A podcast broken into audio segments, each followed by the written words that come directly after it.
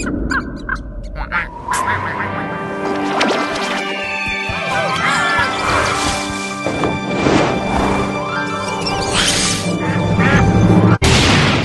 time! Come on, grab your friends. We'll go to very distant lands. We'll take the dog and then the human. The fun will never end. It's adventure time.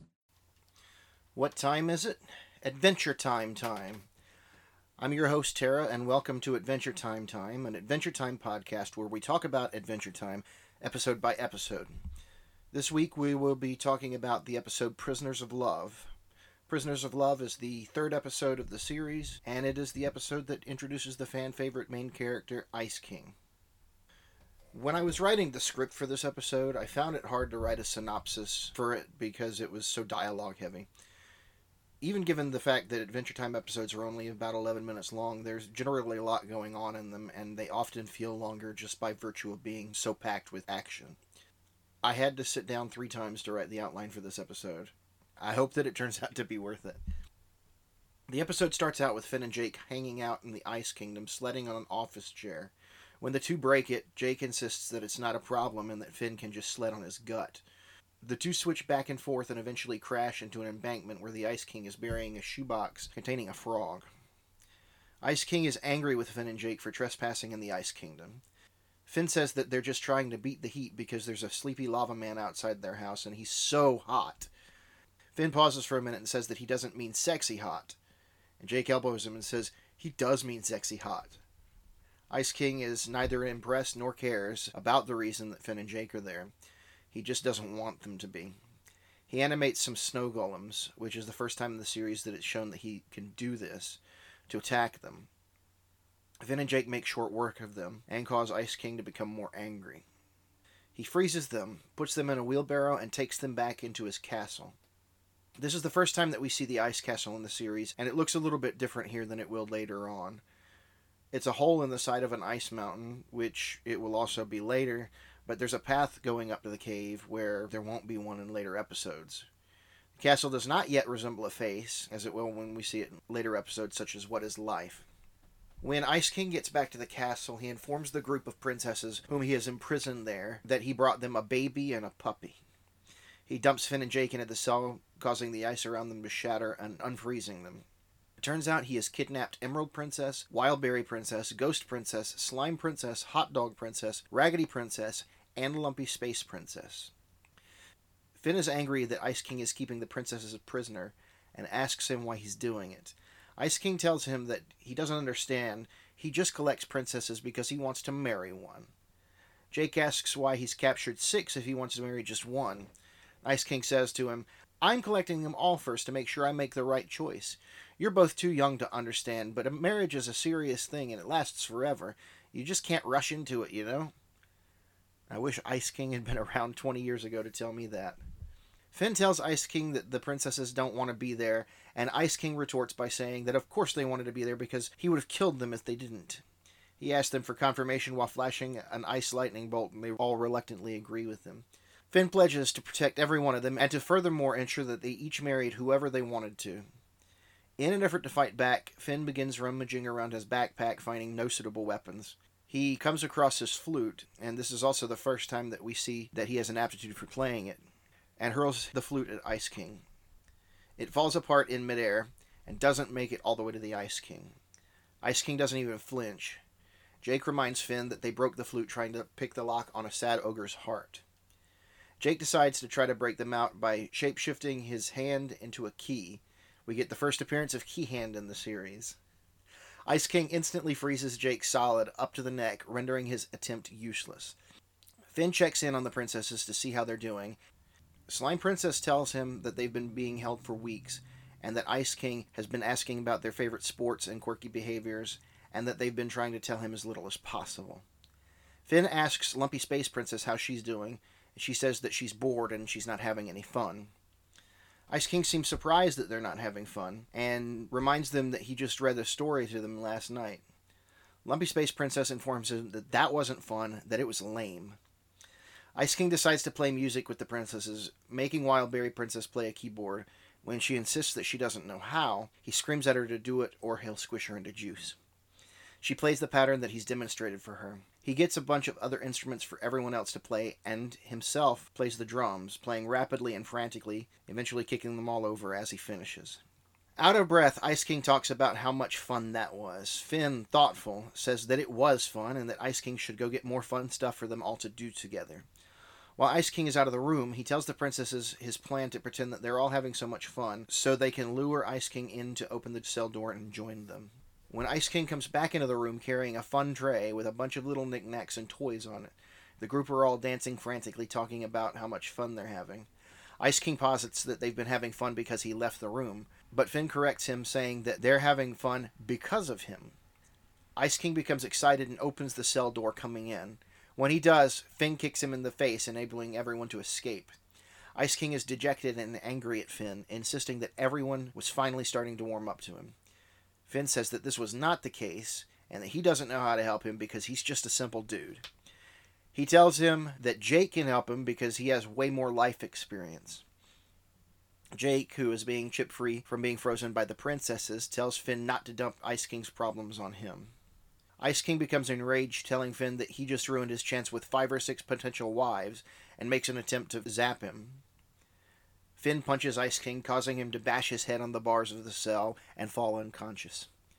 In Ice King's unconscious state, we see him nude, his beard covering his private parts, flying through space. He asks himself, Why do people not like me?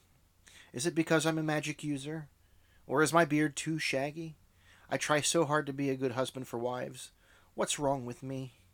The Cosmic Owl making his first appearance, and this time voiced by Jeremy Shada instead of his regular voice actor, M. Emmet Walsh, tells him in a thick southern drawl that he's a sociopath. Ice King wiggles his finger at Cosmic Owl and tells him that he's a big nerd before he flies off into space. As he's flying away for a few brief frames, we can see a penguin tattooed on Ice King's butt. When Ice King comes to, he's being tickled by penguins, and all of his prisoners are gone. The scene cuts to Jake, who has grown large enough for Finn and all the princesses to sit on his back, walking high above the Ice Kingdom in a callback to the opening sequence of the show.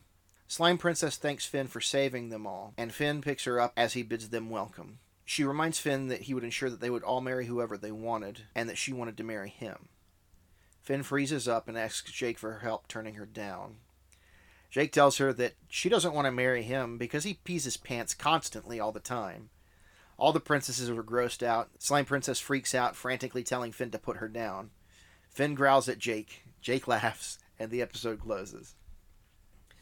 This episode is a funny, fitting introduction to the Ice King. It's hard to write a synopsis for an episode like this because it's so dialogue heavy, like I said earlier, but I can absolutely recommend this episode. It's rare for an episode of Adventure Time that takes place outside of the treehouse, in that it only features one or two distinct sets the snow outside the Ice Kingdom where Finn and Jake are sledding, and the cell inside the Ice Kingdom's castle. It works out, though. The point of the entire episode is to introduce the Ice King and to give him characterization. It also serves the secondary purpose of setting up Finn as the hero archetype and defines the dynamic between Finn and Jake. It does this all very well and very comedically. We get introduced to a lot of the princesses in the show, most of them majorly recurring characters. Aside from Emerald Princess, every princess introduced in this episode will have at least one episode where they serve as a main or secondary character to Finn and Jake. Emerald Princess appears in a few episodes, but to my knowledge doesn't have any solo speaking roles aside from episodes like in Loyalty to the King, another Ice King episode, where she's speaking as part of a crowd. The same criticisms that can be made of a lot of early episodes can be made here. The animation isn't quite up to the standard that it will be, and sometimes the character models just don't look quite right. There's also something that Tom Kenny does with his voice in the first few Ice King episodes that sounds a bit off. He's speaking in a higher pitch, and it seems a little bit more over the top to what we'll see the character become later in the series. He comes off sounding a bit shrill. Granted, at this point, Ice King isn't the sympathetic character that we know he will later become, but I don't know if it was Kenny's acting decision or the direction of the show at this time. But I don't really care for the way that he sounds in these early episodes. Behind the scenes, trivia, and episode connections. This episode marks the first appearance of Maria Bamford as Slime Princess. She will continue voicing Slime Princess for the remainder of the show, giving some standout performances later in the series. Bamford will also voice other secondary and background characters throughout the series. The episode was originally titled Meet the Ice King, a fitting title considering this was the entire purpose of the episode. This was the second episode of the series produced and the episode that allowed the show to be greenlit by Cartoon Network. As I said in an earlier episode, the plot of the episode closely follows the plot of the pilot, which aired on Nickelodeon. There are several changes from the pilot, however. In it, Princess Bubblegum is the only princess who is kidnapped, and Pen, as he is named in the pilot after Pendleton Ward himself, Ward has always maintained that Finn was supposed to be him. Pen and Jake ride Lady Rainicorn, who doesn't speak Korean at this point, and instead coos like a dove, to save Princess Bubblegum. It's also worth pointing out that none of the main cast reprised their roles in the series proper, aside from John DiMaggio, who voiced Jake in both the pilot and in the regular series. It's also worth pointing out that Pen is voiced by Zach Shada in the pilot. Zach is the older brother of Jeremy Shada, who voices Finn in the series. Snail spotting. The snail makes an appearance during Finn's speech after he says that he's going to make sure that the princesses are married to whoever they want to be married to, in a close up of Slime Princess, to her right, and underneath Hot Dog Princess. Unlike Trouble in Lumpy Space, I did not have any significance finding the snail in this episode. I saw it easily and in my first viewing. It was big and it was almost in the center of the frame. In conclusion, Loyalty to the King is a good episode. It stands out well as a good introduction to Ice King. In spite of the few set pieces that we see in the episode, it makes good use of the sets that it's given and comes off quite entertaining. Well, that's our show. Thank you for listening. If you liked it, you can find us on social media at facebook.com slash adtimetime, that is A-D time time, and at twitter.com slash adtimetime. You can email the show at adventuretimetime at hotmail.com. And you can find us on Patreon at patreon.com slash adventuretimetime. You can listen to the podcast on anchor.fm slash adventuretimetime or wherever you get your podcasts. Thanks for listening.